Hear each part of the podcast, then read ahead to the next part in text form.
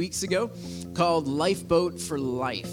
And uh, we're talking about a lifeboat. Um, how many of you have been hearing that? How many of you have been here like past couple weeks or something? You've heard a little bit about a lifeboat? All right. Well, well for those of you who haven't, let me catch you up to speed. Um, we're talking about a lifeboat because in Acts chapter 2, uh, Peter greets the crowd. Acts chapter 2 is really the beginning um, of what we call church. It's the beginning of the church. And the very first sermon ever preached was preached by uh, the Apostle Peter or, or, or, or Saint Peter. And uh, uh, he, he stood up and he addressed the crowd, and, and his, his altar call is that right there. Um, uh, according to the, the message paraphrase, he said, he, says, he said, Get out while you can. This is the end of his sermon. He preaches a great sermon, and then he, and then he cuts to the chase. He says, Get out while you can. Get out of this sick and stupid culture.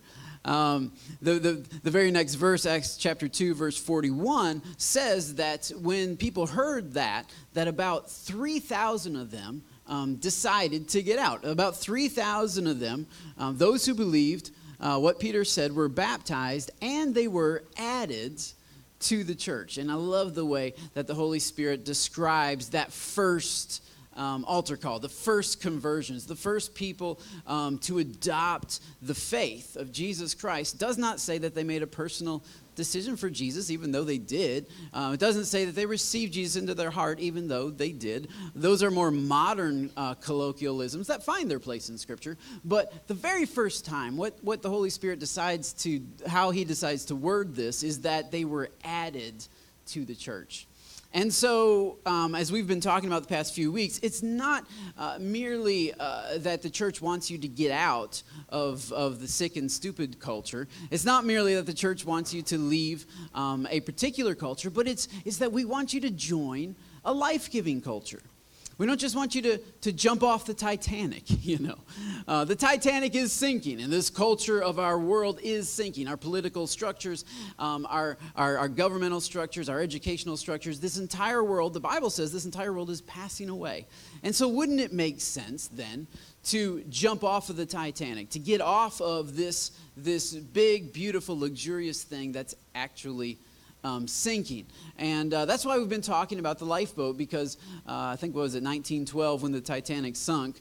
Um, they had actually, they only had about half the amount of lifeboats that they actually needed um, um to save everybody um, they only had 20 lifeboats. They had something like 2,100 people on board, and only 20 lifeboats. And uh, what, what, they found is that the first 10 lifeboats that were that were launched from the Titanic were only about 50% full. That means only about 30 people. They're supposed to hold 60 people, and only 30, about 30 people were in each lifeboat. And one of the reasons why they had so few people in the lifeboats is because they found it very difficult to convince people to get off of the Titanic because they couldn't really, the passengers couldn't really tell that the Titanic was sinking initially.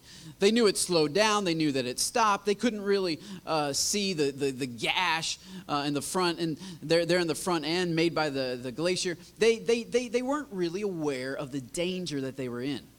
And so it was the crew's job to try to convince them no, no, no, the boat that everybody said was unsinkable is actually, after all, sinkable. You need to get off of the Titanic and get into this lifeboat.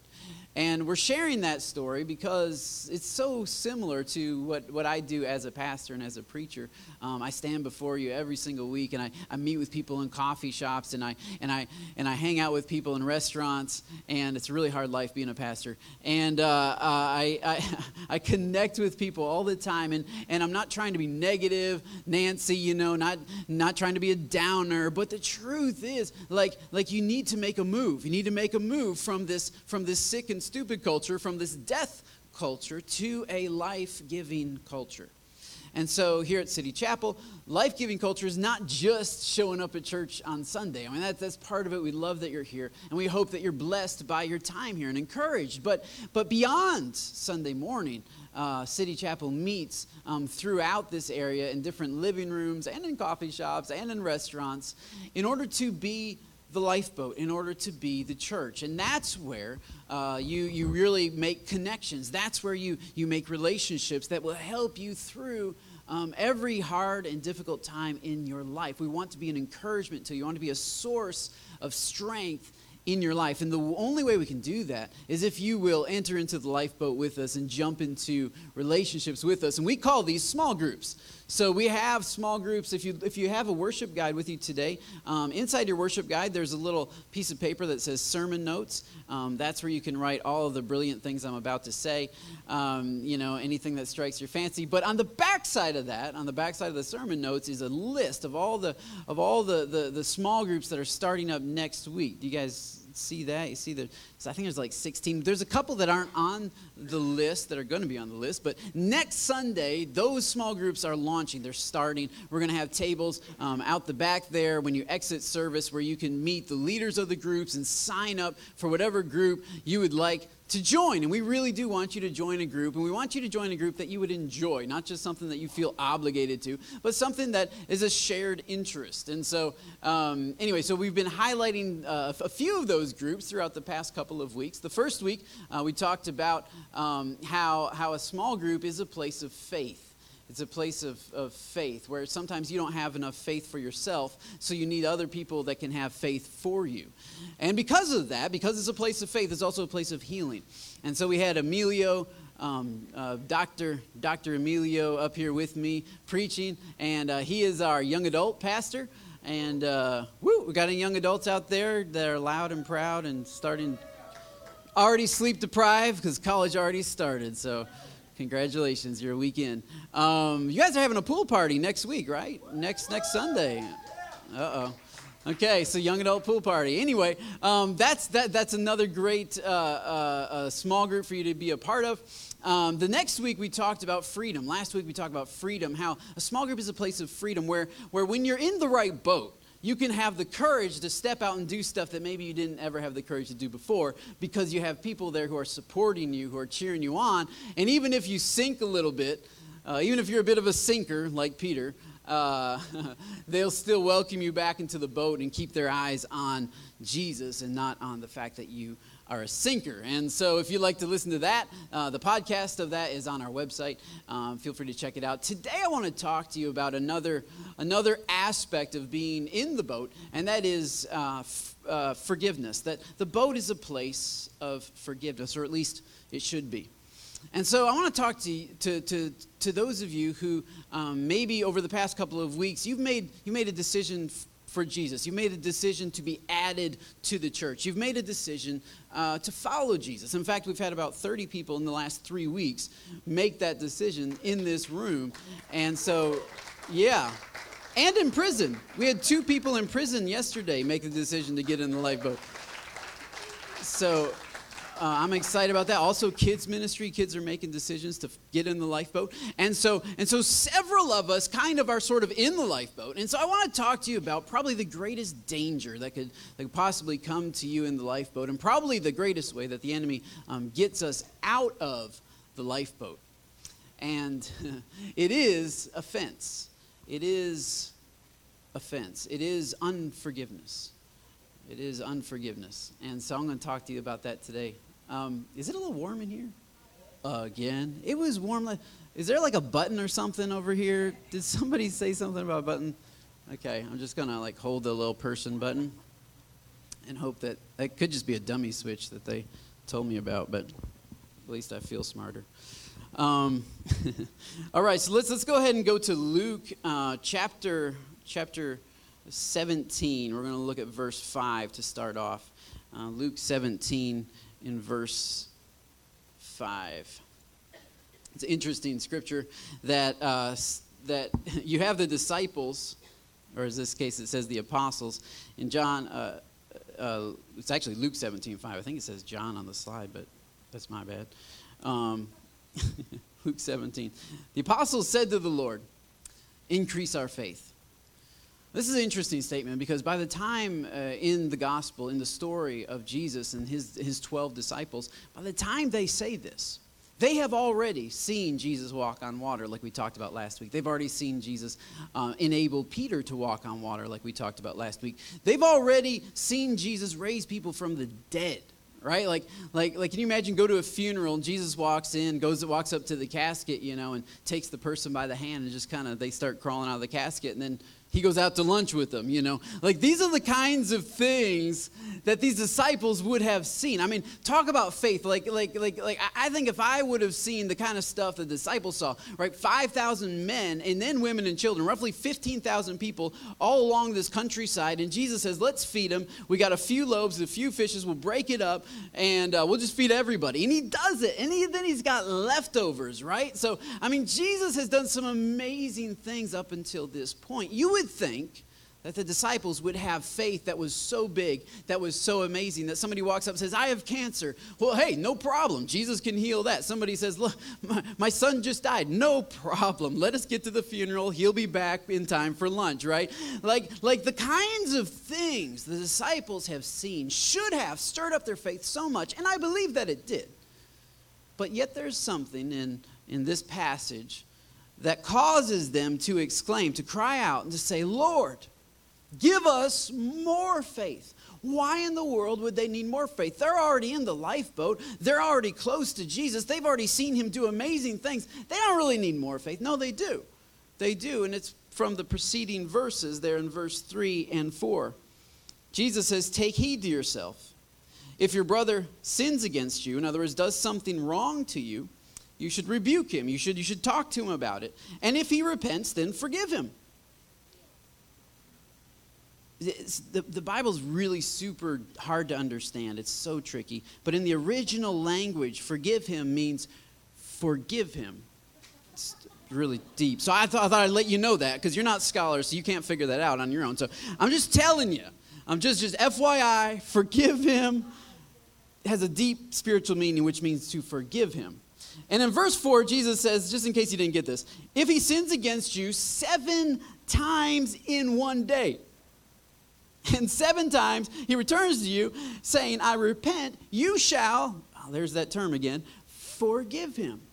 Now, this is the phrase that in the very next verse causes the disciples to cry out, Lord, give us more faith right? Like we know that you can walk on water. We know Pete can do it for a little bit as well. We know fishes and loaves can feed a multitude. We've seen dead dead people can come back to life, okay? We understand that, but but uh, can I forgive people? And this is this is this is one of the greatest things. It's, this takes more faith than believing that Jesus can raise people from the dead. This takes more faith than believing that Jesus can do any of those things in your life. And those things are important. But this is the one area that so often the enemy gets you out of the lifeboat. I realize that I'm speaking to people. Several of you um, didn't just wander in off the street, several of you have been a part of churches, you've been a part of lifeboats. And when you think about joining another lifeboat and another small group and you, another church, you, when you think about that, this is one of the things that you think about. You're afraid of encountering this right here. Because this is one of the hardest things to do so difficult. Even the disciples who had seen so much said, Oh, we're going to need a little more faith for that, Jesus. Going to have to help us out. You lay your hands on us and do something because we don't, we can't, like seven times in a day? What? The same thing. The same, like the dude that keeps doing the same thing. No, no, no, no. Like, fool me once, shame on me. Fool me twice, shame on, or however that goes. And, you know, there's shame, multiple shames going around for a lot of fooling. You know what I'm saying? Like, I'm seven times forgiven uh, I don't think I can do that in my own power. And then Jesus explains, really, in verse 1 of this passage of, of uh, Luke 17, verse 1, it says, I want you to know that it is impossible that no offenses should come. That's a way of saying um, offenses are coming. There are going to be opportunities for offense. You are going to, if you're living in this life, you're going to have the opportunity to become offended. And, and, and an offense is one of those things. It's one of those things that you can talk about quite freely because, because nobody here experiences it. You know, like there, there are weird people out there, definitely. Uh, they go to other churches. They, you know, they. they don't go to church at all. They're the unchurched. Like, there are people that struggle with this, but nobody here struggles with it. So I can talk about it freely because it doesn't, it doesn't really, uh, uh, it doesn't affect, I'm not even talking to you. I'm just talking about random people somewhere. So this is, this is, this is for you to record. So we'll have the podcast and then you share it with all your friends because they need to hear this message.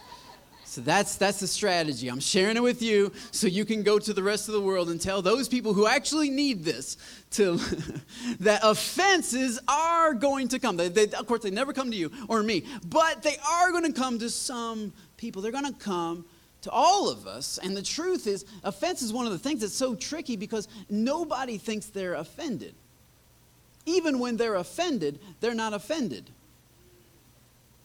You know what I'm saying? Like they're hurt but they're not offended. they're disappointed. So disappointed.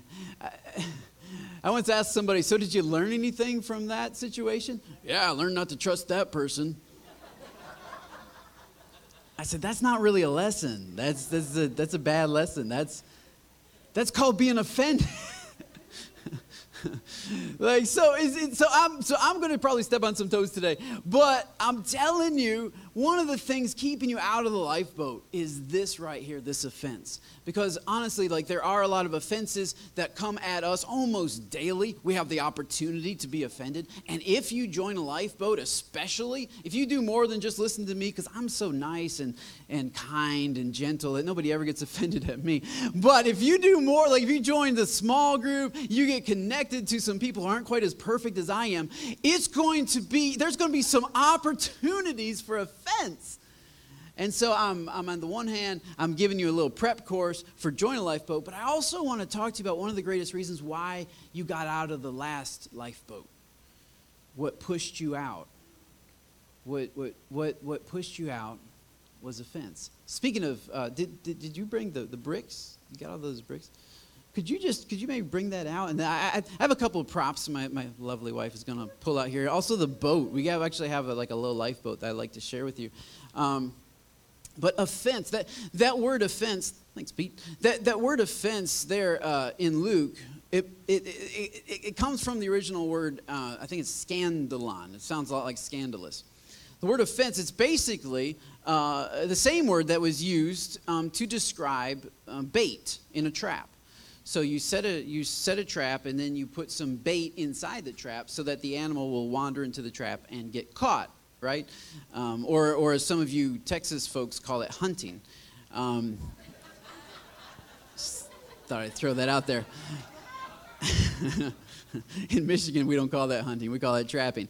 Um, so, you know, like you set some bait and the deer come and eat it, and then bam, you shoot them. And uh, that's kind of how it works around here. Well, that bait the bait is offense. It's impossible that bait shouldn't come. Bait is going to come up to your life. The enemy is going to dangle some bait in front of you, and he's going to want you to take it. He's going to want you to receive it. He's going to want you actually to, to take it onto the boat, to take it into your life. And so, and so, and so whenever you have it in your life, then, then, then, then that offense begins doing something to you. It's a trap, very much like a trap for an animal. There's a, a consequence. There's, there's definitely a draw. There's a reason why it's, why it's alluring, why it's tempting. But when you come into that trap, that's when you that's when you lose your freedom. And so I wanted to have a little lifeboat here uh, just as an illustration of what we've been talking about. And, I, and, I, and babe, you can come on up. I wanted my wife to come up with me, and she's, she's in the lifeboat with me. So it's kind of a small lifeboat, but we're sort of small people. Um, just, uh, yeah, just kind of come on into the. Mm. Yeah, yeah. I meant to tell you don't wear a skirt because that would be awkward. Um, wow, this is this is kind of small, isn't it? Mm, yeah. Okay. You want you want? I guess I should be up front because I'm the guy. Okay. Mm, I know where I'm going. Okay. hey, sense of direction right here. Sense of direction right here. Yeah, yeah, and she can be back there to tell me where to go. Um, okay, so so so basically, in a lifeboat, you have man. This is so small. Okay, so we got the bricks back there. Okay, all right. So so so we're in a lifeboat, and, and there's a lot of differences from a lifeboat uh, from a Titanic to a lifeboat.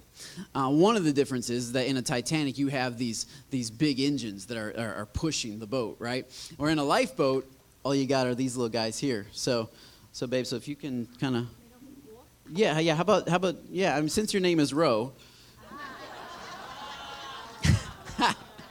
row, row, row your boat gently down the stream. It's going back to junior high, huh? That's what they used to tease you with in junior high. Okay, okay. So yeah, so, so okay, so you're rowing, and I'm you know directing, and and, and I should probably help row. That that's really not fair. How about I get one? We'll do a real marriage here, and uh, uh, okay, so you okay, so you're you're rowing that side, I'm rowing this side. So it's a little bit more difficult, you know, um, to be on a lifeboat, which is why people stay on a Titanic because it's much easier to sit on a Titanic, allow the engines to run. But here you're going to have to work a little bit. Which, by the way, if you join a small group, you're going to have to work a little bit. Um, every single semester, we have several serving opportunities, and what we do is we talk to the small group leaders and we say, Tell your small group to show up and help us serve the community. So, just FYI, if you don't like doing stuff for other people, don't join a lifeboat because you're going to hate it. And so, um, no, no, no, we, because every lifeboat needs, needs to give back. We need to serve, it's a part of who we are. That's part of who we are as City Chapel. We're not just here just to just to just to uh, feed you and feed you and feed you. You need to give out so that you don't become a swamp. So anyway, uh, you need to you need to release a little bit. So we were serving, we're, we're, we're going along here, and then the enemy comes to us though, and he and he offers us offense. He offers us offense, and that and that that would be these bricks here. We got several of these these bricks. Um, stole these from the toddlers today. Sorry, toddlers. Um, and so we're gonna. So he, he he offers you an offense, and it starts off just as a little thing right it starts off as something small um, that you that you begin to build between you and so uh, we got that orange one, we got a blue one. One time, uh, right after Roe and I got married, we spent, uh, we spent three months in the car together and uh, which was really good right after you get married. We lived in the car. We literally lived in our Scion, like the, the, the seats laid down. It was a little bit bigger than this lifeboat, and uh, we had uh, we had an air mattress, right? And then we would put windows like blankets on the windows. We just park in a because we didn't have hardly any money, and we were driving around interviewing with these different churches, and so to see where we would get hired on next. And uh, we had we just got married, and uh, we stopped at a Burger King, which she never eats at Burger King, uh, but she did when you're on the road trip. That's that's just that's just what you do and you're poor, you know? It's like a 99 cent meal, baby. That's what we're getting right there. Two of those. I mean, we were li- we, we ate off of the change that I collected the previous years. I had this bucket of change. Anyway, um, and so like, uh, you know, we, so we, so we ordered some burgers and so I'm in the drive through. So I hand her the bag and I say, and I say, here you go, here you go, babe. Just go take that bag, bag and could, could you get that ready? And so I'm, I'm navigating, you know, getting back out onto the freeway. I get on the freeway and, and, and, and she has opened up my burger and laid it out really nice. Oh, thank you. And I look and she doesn't have anything. And I'm like, didn't you get anything? And, and, she, and she, she says, yeah, yeah, yeah, I got a burger. I said, well, where is it? And she said, well, I, I, I, I already ate it.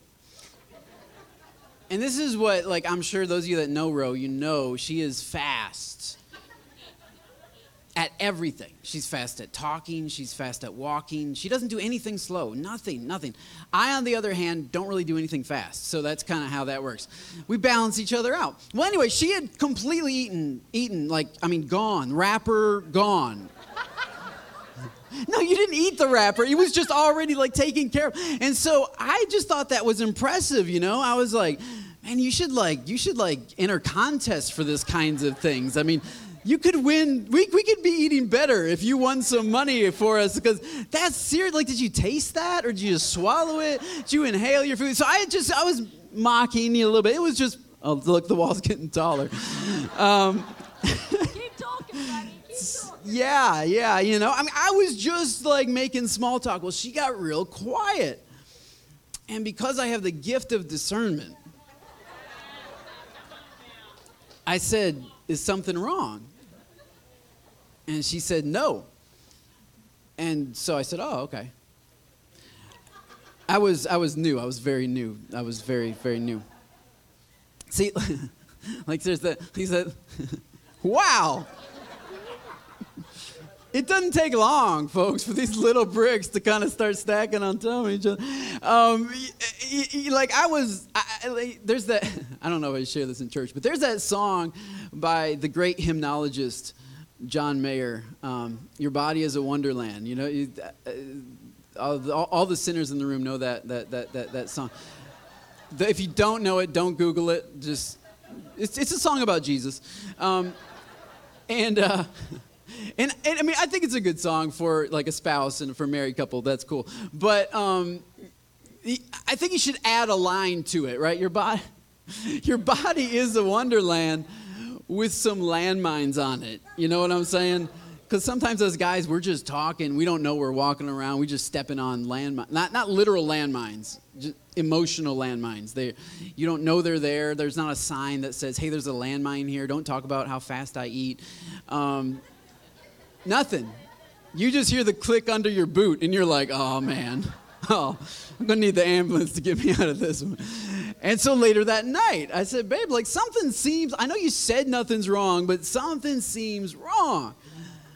And that's when I that's when we had a long talk. Here, I'll just top that off for you.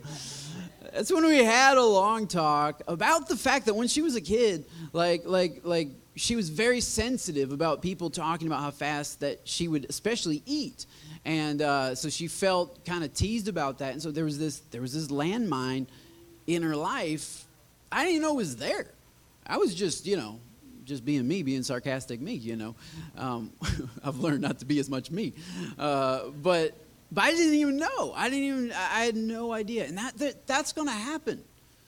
You're going to you're gonna say something. You're, you might not even be married to them. You might just say something and you don't even know there's a there's a landmine there from their childhood. You don't even know there's a landmine there from from something they're going through at work. You don't even know there's landmines here in this in this in this room. There, there's I look out on you all. There's several landmines in this room, right? And and and you don't even know that they're there. And when you get into tight quarters like this in a lifeboat, someone's going to say something or not say something. I thought they would comment me on my clothes today. I, I, got my hair cut. They didn't even notice. You know, like, I've been in church for a while, okay, so that's, that's just how it goes. They sat in my seat. Uh, you know, like all that kind of stuff. Like, I've been there, done that, I know how it works. But, but I'm telling you, like, uh, there, there, are, there are two kinds of offenses. One where something truly is done against you that's wrong, and, and, and that's legitimately wrong. But then there's another kind, which happens more often, is that something is done against you that you perceive to be wrong.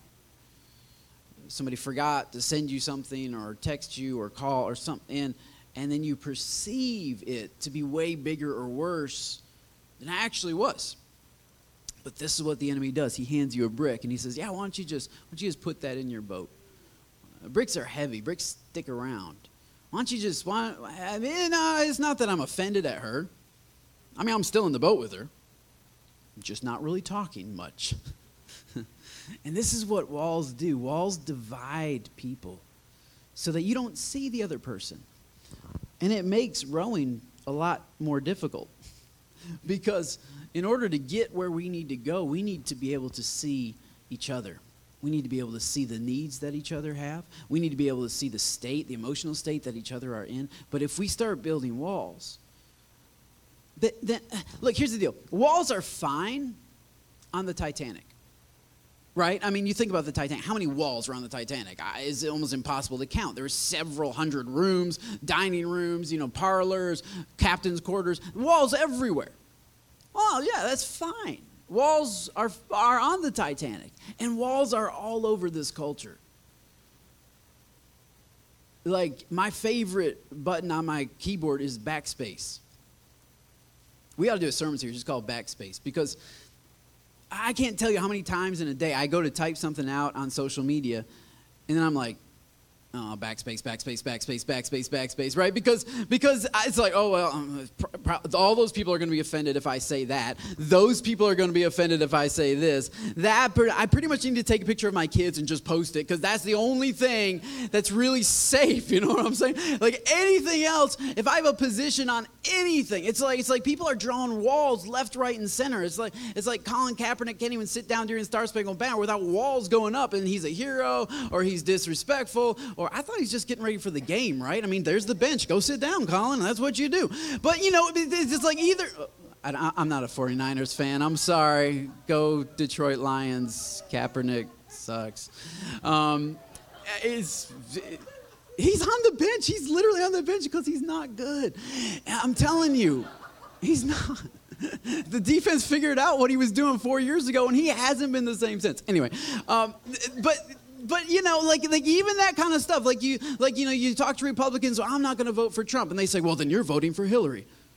Um, uh, no, well, no, no, I didn't say I was. And then you talk to Democrats, I'm not voting for Hillary. Then you're voting for Trump. So this is amazing. For the first time in American history, you can sit home and actually vote for both candidates at the same time. Like they're both going to share the White House because you sat home is so weird. It's like it's like you're either for us or against us. You're on this side of the wall or you're on that side of the wall. Boom, walls are going up everywhere in our society. And you want to know what side you're on. And the comfort of having a wall is that you only get to talk to people that think like you and look like you and act like you. And so you build walls and you don't talk to the fast people anymore and the fast eaters. You talk to the slow eaters and the slow people because that's who thinks like you. You don't talk to the Democrats because you have you've cut them all, all, all off of your Facebook page. Now you only talk to the Republicans because that's what you and thinks like you. And, and you create walls because we want to try to uh, empower ourselves within our environment and not see anything that would possibly offend us. But the walls are built on offense. They are built on offense. And walls don't work in a lifeboat. Walls work on a Titanic. Walls don't work on a lifeboat.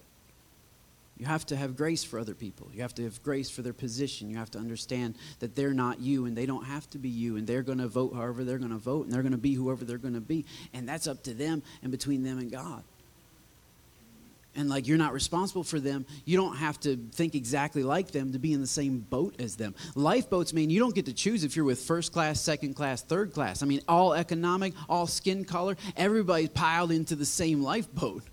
Like the whole class thing, that went away in the lifeboat. That was there on the Titanic. Oh, those walls, that the, the segregation was totally there on the Titanic. But in the lifeboat, that doesn't work. We can't judge based on skin color, based on uh, uh, uh, you know government, uh, the way that you vote, and the way that you think things should be. We can't judge based on that. We can't build walls based on that because the lifeboat's too small. Obviously, you can't even hardly sit here with this wall. And so I want to share a story that Jesus told Peter in Matthew 18. Peter confronts Jesus about this whole seven seven forgiving thing. he says, "I don't think I don't think that should really happen." Peter goes to Jesus. The New Living Translation says, uh, Peter came to him and asked, Lord, how often should I forgive someone who sins against me? Seven times? Really? Did you mean what you said when you said seven times? I mean, I've been thinking about that.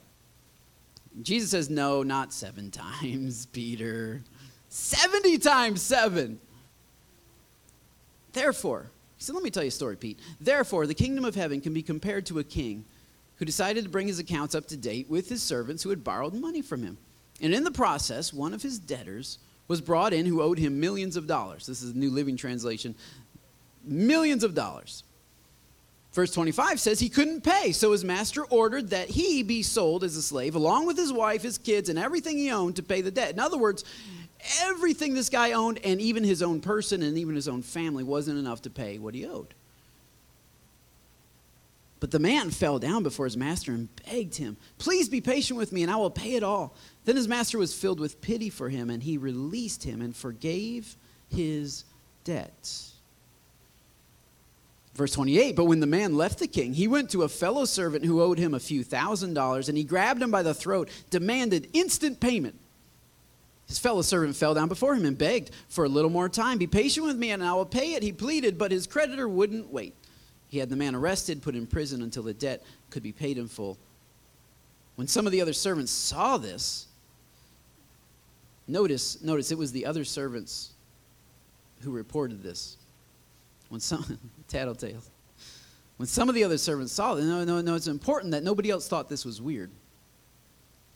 The, uh, some of the servants saw this. They were very upset. They went to the king and told him everything that had happened. Then the king called in the man that he had forgiven and said, You evil servant, I forgave you that tremendous debt because you pleaded with me. Shouldn't you have had mercy on your fellow servant just as I had mercy on you? Then the angry king sent the man to prison to be tortured until he paid his entire debt. Verse 35 That's what my heavenly Father will do to you. That's what my Heavenly Father will do to you if you refuse to forgive your brothers and sisters from your heart. Jesus is serious about this forgiven thing. And Pete doesn't ask any more questions about it after that. and I've actually I've used this story several times talking to my kids. Because one of the one of the great um, uh, problems that children have and adults have is forgiveness. And you will act out of unforgiveness. So, Micah, why'd you hit your sister? I don't know. Right? okay, let's talk about this. Were you mad? Eh, kind of. Did she do something to you? Well, no, not really. And so you start talking through this. Why did you hit your I, I, you don't see me hitting your mom just randomly you know this isn't behavior that's modeled to you wow where did you get this idea that you should just walk up and you know wallop her in the back of the head like where did this come from this is weird and as you talk more and more and more it's usually something that either happened earlier in the day or the day before or the day before that and you wouldn't think a five year old would have that kind of memory but he does and he gets very emotional when he's talking about it and it's like wow you haven't forgiven your sister, or you haven't forgiven your dad. You can hold an offense even, even like even like when he gets in trouble for doing something that's wrong. He, then he can hold an offense against me for getting him in trouble for doing something that was wrong. And so sometimes you were truly wrong was done against you, but sometimes you just perceived that wrong was done against you, and it wasn't wrong, it was actually right. But I've, I've brought this passage up with, with Madden and Micah several times, and I've, and I've talked. My feet are falling asleep. I got to stand up. And I've talked several times. Good job holding that wall up. I've talked several times with them, and I've shared this story. And the wonderful thing about Jesus' stories is that they're so self evident.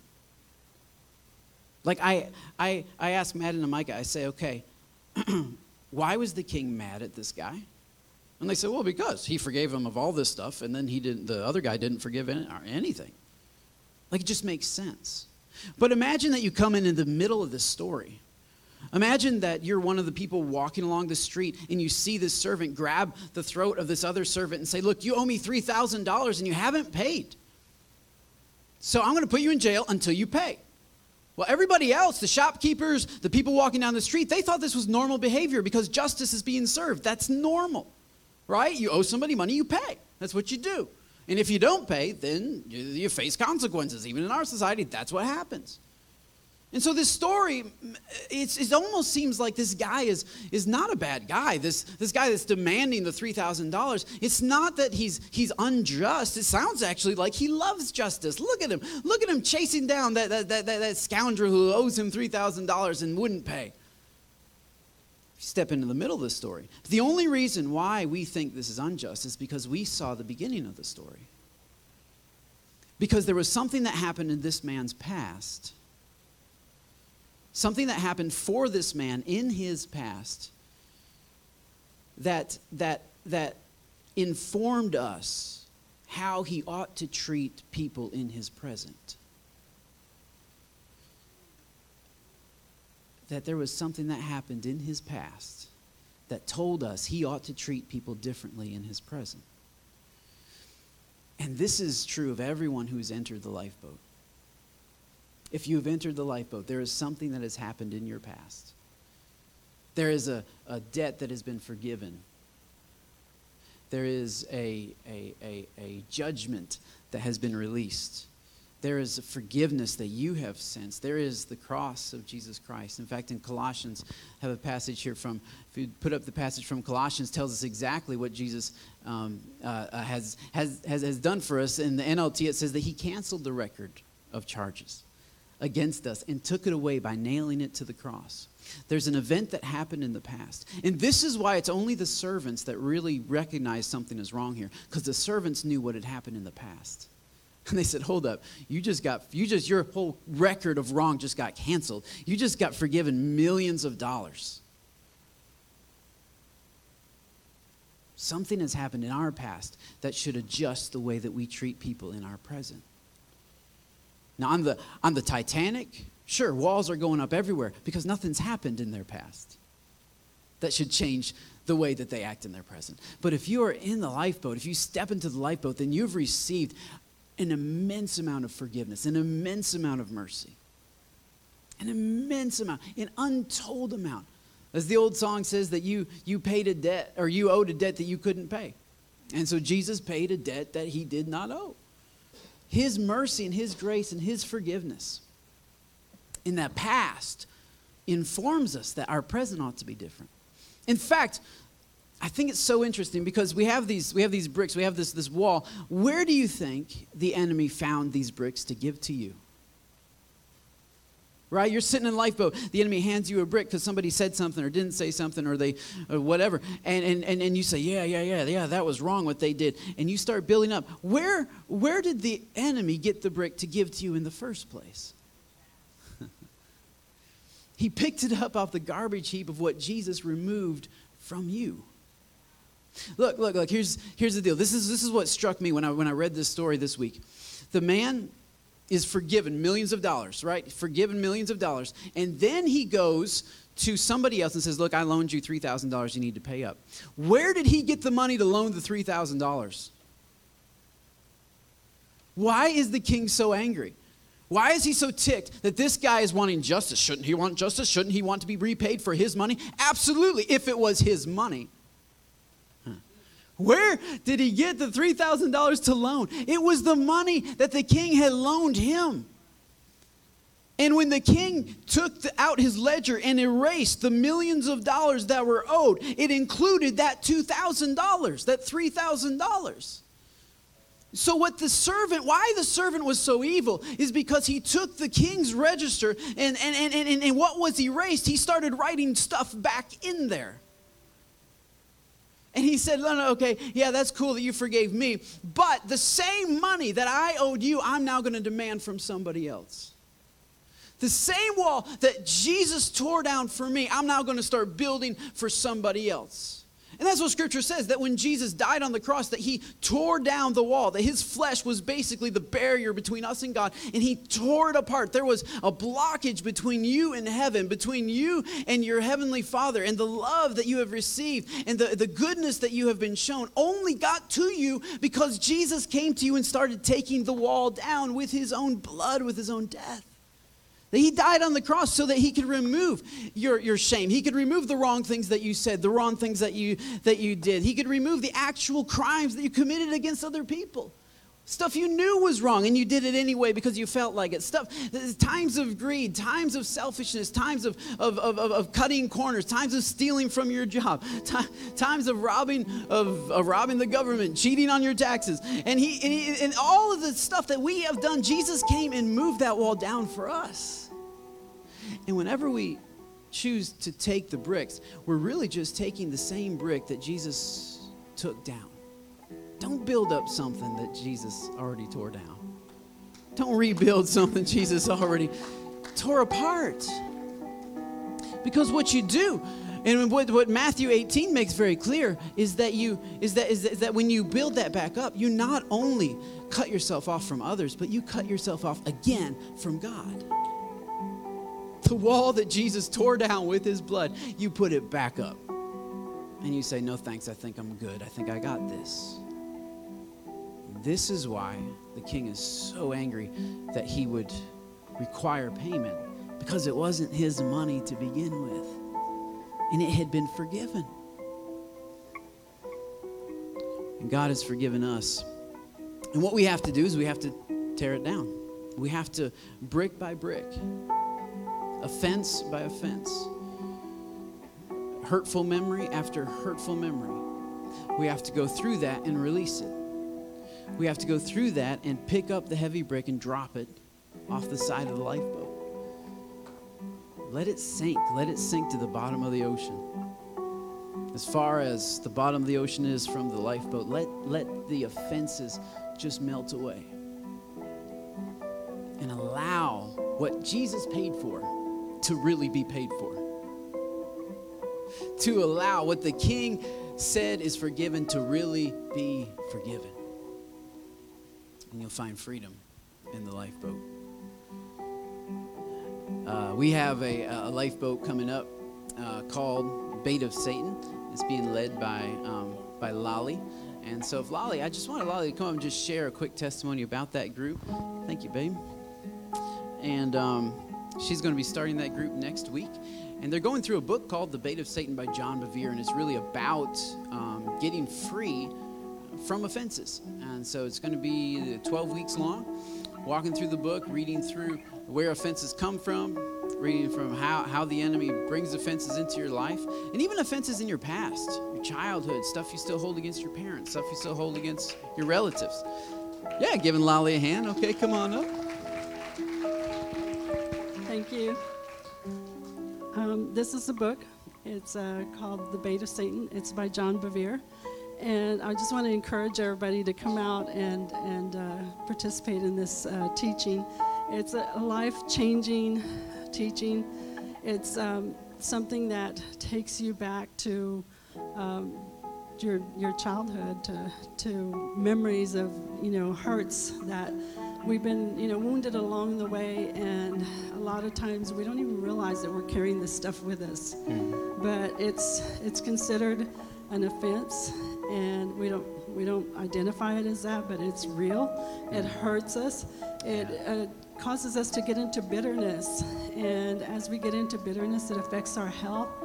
It affects our families. It affects relationships. It affects churches. It just overall is is um, um, a big thing, but it's very subtle. And a lot of times you don't even realize that you have an offense. Um, you think it's gone. It's not affecting you. With this teaching, uh, John Bevere, um, you, it's all scriptural. Um, he uses scripture to uh, bring the healing about and to help us to recognize that we have been offended and that we, whether we realize it or not, that Satan is keeping us bound. And as, as you identify it, you're able to break loose of that. You're able to forgive whoever offended you. You're able to uh, let go, release it, like the like the example here with the bricks. You're able to take down those bricks, get rid of them, throw them away, give them to Jesus. Let Jesus fight our battles. Let let God Yeah. handle those things for us. It's it's not for us. Jesus already took care of it for us, but now we need to let Him fight the battle for us and heal internally. Uh, you know, not not just. Um, um, it, it, it creates not just um, a health uh, physical healing, but it creates a mental, emotional, spiritual. Yeah. It's just all encompassing and, and it just frees you up to receive the blessings that God has for you. It frees you to walk in what God called you to walk in, in that freedom, uh, so that God can use you, so that you can uh, have good relationships so that when the enemy tries to come at you and talk to you, you recognize his voice and you recognize that he's trying to get you to get into offense. And like Jesus says, we will have opportunities to be offended. There, that is just a part of life. Yeah. It's normal. It's how we handle it, and it's what we do with that offense that makes a difference. And if you think that because you hold on to an offense that it's going to keep the other person from getting blessed, that's not so. Hmm. The offense hurts us, and it's us that we um, are hurting each time that we just hang on to that. And the minute that you release that and you just give them to God and you give the situation to God, He's able to come in and bless you. And He does it mightily. And you just like, you just stand there and kind of go, wow, this is amazing. If I'd have known this way back, I would have been free. But here's our opportunity now to come and, and be free and to, you know, save not just past relationships, because it'll even it'll even create, um, you know, um, uh, it'll create a, it's a teaching that will create a healing of past relationships, even like family members. Uh, there's there's testimonies in here where uh, people have gone in and and once they've forgiven, it released for that relationship to be healthy and to you know come alive again. And there's just so much freedom that you can get from this teaching. And uh, one one person and and the- person is going to remain anonymous, but she gave me permission to to mention the testimony. Uh, at the end of the uh, class last time, uh, we prayed for this person. Because we did this class in January to um, to April last time. Yes, we did it Yeah. with the Energizers group. So Yeah. thanks to God and thanks to Cheryl because uh, the Lord spoke to Cheryl and had Cheryl, um, you know, do uh, do this Hmm. in the in her group. And so it allowed me to, to be a part of that and to, to teach it. So thank you and thanks to God. But in that class, at the end of the class, um, everybody kept getting touched as we were going along the way, and we kept getting healed, and the Lord kept speaking to us, and it was just it was just um, re- relieving us of you know some of that bondage and some of that baggage as we were going along the way. And in the end, we had uh, one person that had a radical transformation and and you know got saved from that you know that bondage. And and the the minute that that um, offense was released. She got all kinds of blessings financial blessings, relationship blessings, blessings in the ministry. God opened it, her ministry up, and it's just like, Yeah. it's just like it's it's awesome. so, anyways, thank y'all for uh, giving me the time, and God bless y'all. And I would enjoy having y'all. So. Thanks, Lolly. It is a trap, and it does create bondage, and that's exactly what Jesus said.